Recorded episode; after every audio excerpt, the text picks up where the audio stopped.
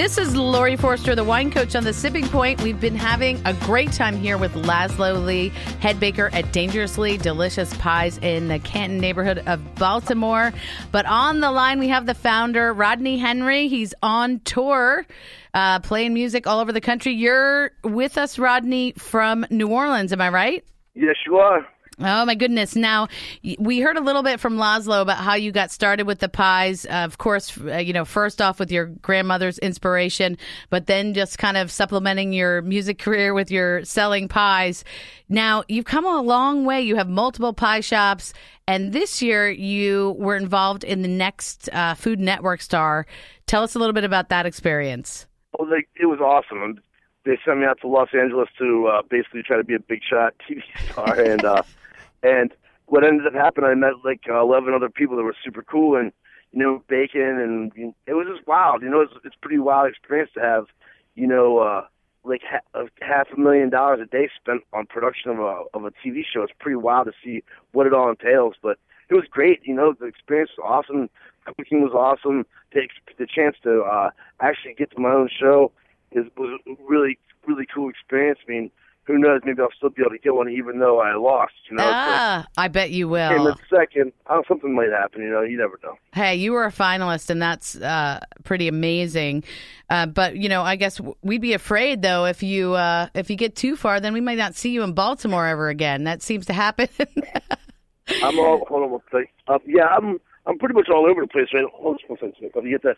Um, sorry about that. Um, yeah, it's like I'm everywhere. I think this last the last couple of years have been super busy, just running around from you know Detroit, DC. I'm still working on opening a place in Austin, so I'm down in Texas quite a bit. Plus, I've been playing more music than ever, which was kind of the goal in the first place. Was was uh, you know, rock pie paying for helping to pay for to sustain myself in rock and roll. You know, so right, it's so, working. I mean, it's right now it's working. I might get paid a whole lot of dough on this tour, but we're having a blast. I love it. And the band is called Glenmount Popes. Am I right? Glenmont. Glenmont. Okay. See, I got to be, you know, per- pronunciation is important. So, pie and rock and roll. You're on tour. You're in New Orleans now. Where are you going to be next? Uh, tonight we're in Lafayette, uh, Louisiana. We're also doing a we're doing this big. Uh, we're baking some pies. We're doing like a a little country boil sort of thing. We got a, all these guys bringing in um, shrimp and oysters and oh, catfish nice. and we're, and we got you know and sausage, and potatoes, corn. We're gonna have a. It's gonna be crazy. We're gonna make some really good pies. Jambalaya pie. yeah, Ooh, totally. jambalaya pie. That sounds it's good. Be, it's gonna be unbelievable. So it's like we're we're on our way. We're actually after we have lunch, we're gonna head on over to Lafayette and get started on uh, prepping for tonight's tonight's menu. You know, we've had pies at every single show, but tonight's the first time we've been baking on a like at one of the clubs, so it's pretty cool. Oh, that's really neat. Well, we've been having fun with Laszlo because he brought into studio the cowboy, the uh-huh. steak with Gruyere cheese, and right. the caramel apple pie. Which I Excellent. actually picked out some wine pairings, and I think I did a pretty good job matching up here. So we put together for the listeners a ready-made party. They just have to buy your three pies and my three wines, and they're good to go. but perfect you know what I we were talking a little bit about living your passion uh, for music. You know Laszlo as well, and uh, mind for wine. So you definitely sound like a man who's in the flow and doing exactly what you want to be doing. What advice do you have for people that are listening?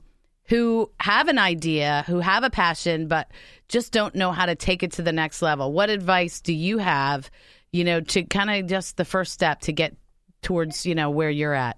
First step is have a good make sure that you know you have a good idea and that you're that you know you're prepared to put everything you got into it. You know, um, make sure that you're you have plenty of funds because everybody goes into things underfunded and it can be very, you know, it can take it can take a, a, a toll on your relationships with you know family or whatever because you're just you know once you're everything's super sketchy at the beginning then chances are you won't um you're not going to make you know a good run of it because it'll be kind of disconcerting for me though, I had nothing else to do.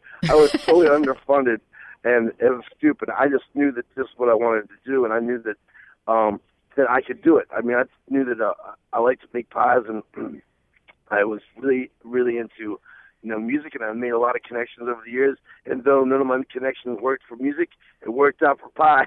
so it's uh, it was a really cool thing. So you you know you just got to make sure that you're 100 percent 100 percent locked on. You know exactly what your idea is. Don't get yourself too over your head. Start small and then grow from Right. there. You know, it, it it makes more sense to do that. Make sure you have a good idea. Make sure people are it's something that people want, a service or you know, or food or whatever it is. Make sure you do it top notch and don't let people bring the quality of your stuff down. You got to be on top. You can't just let people take over. You need to keep an eye on uh, on what you're you know what you're producing. Right. Now that's really good. So have confidence in yourself, be passionate about what you're doing, and don't give up.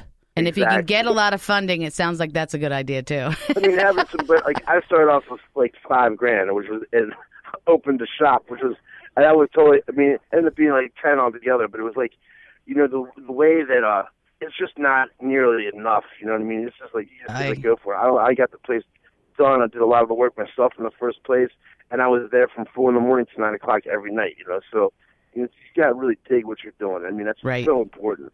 Because then it doesn't feel like you're there. yeah. What's You the know? saying? It takes a uh, it takes a, a lot of years to be an overnight success, right? Absolutely. So let me ask that's a fact. Let me ask you one more question. So you go through this next Food Network star experience, and that has to be totally surreal. I mean, big time. You know, with the different hosts you're working with. What's the craziest thing that happened uh, behind the scenes on that show? You know, were there any like crazy fires or fights between contestants or? There was no real fights between contestants. I mean, me and Russell got into it all the time behind the scenes, but not. It was friendly. It wasn't like it wasn't.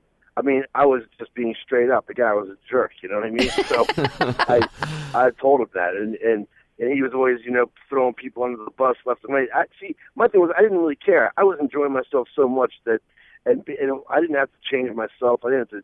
Everybody's too hung up on trying to change their personalities. But uh, I say the best thing was when Nikki Dinki she uh, started an oil fire in the uh, on on set, and she was like trying to cook potatoes or something.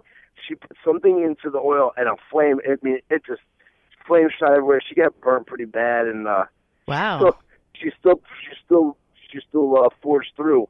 It Nice. was it was crazy. But you know what? I got to tell you that honestly, that we really all got along fantastic. You know, it was uh it was a really good group of folks. We were I was very lucky to be a part of of the group that I had. Oh, that's great. And obviously, you were amazingly successful, uh, and you're still, you know, you're you're living what you love. So in the end, you're the winner, I guess, right? I am. I'm totally.